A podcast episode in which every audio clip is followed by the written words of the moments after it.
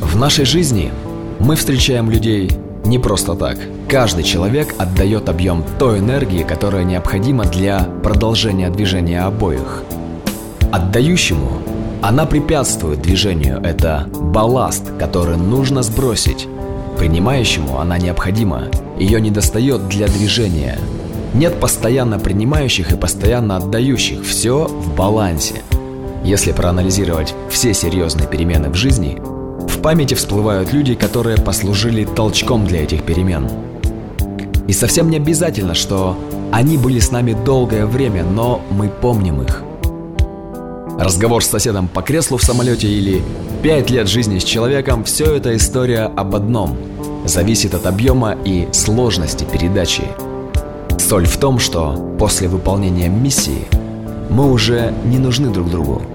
АКБ телефона заряжено и нет смысла болтаться на шнурке около розетки.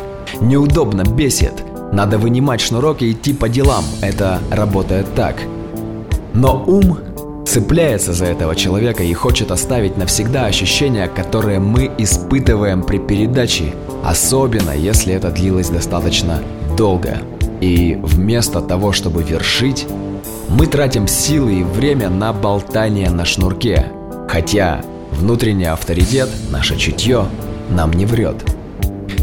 Но ум со своей логикой и рациональностью так работает. Уговаривает и засыпает доводами – в результате исход все равно предопределен. Всегда.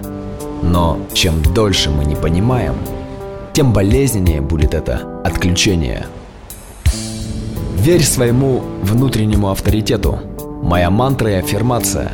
В нас уже вшит навигатор, который ведет туда, куда мы должны прийти. Нужно просто не мешать ему работать. Поэтому доверяйте своему внутреннему авторитету и пусть все ваши обмены энергиями и передача, и прием будут корректными.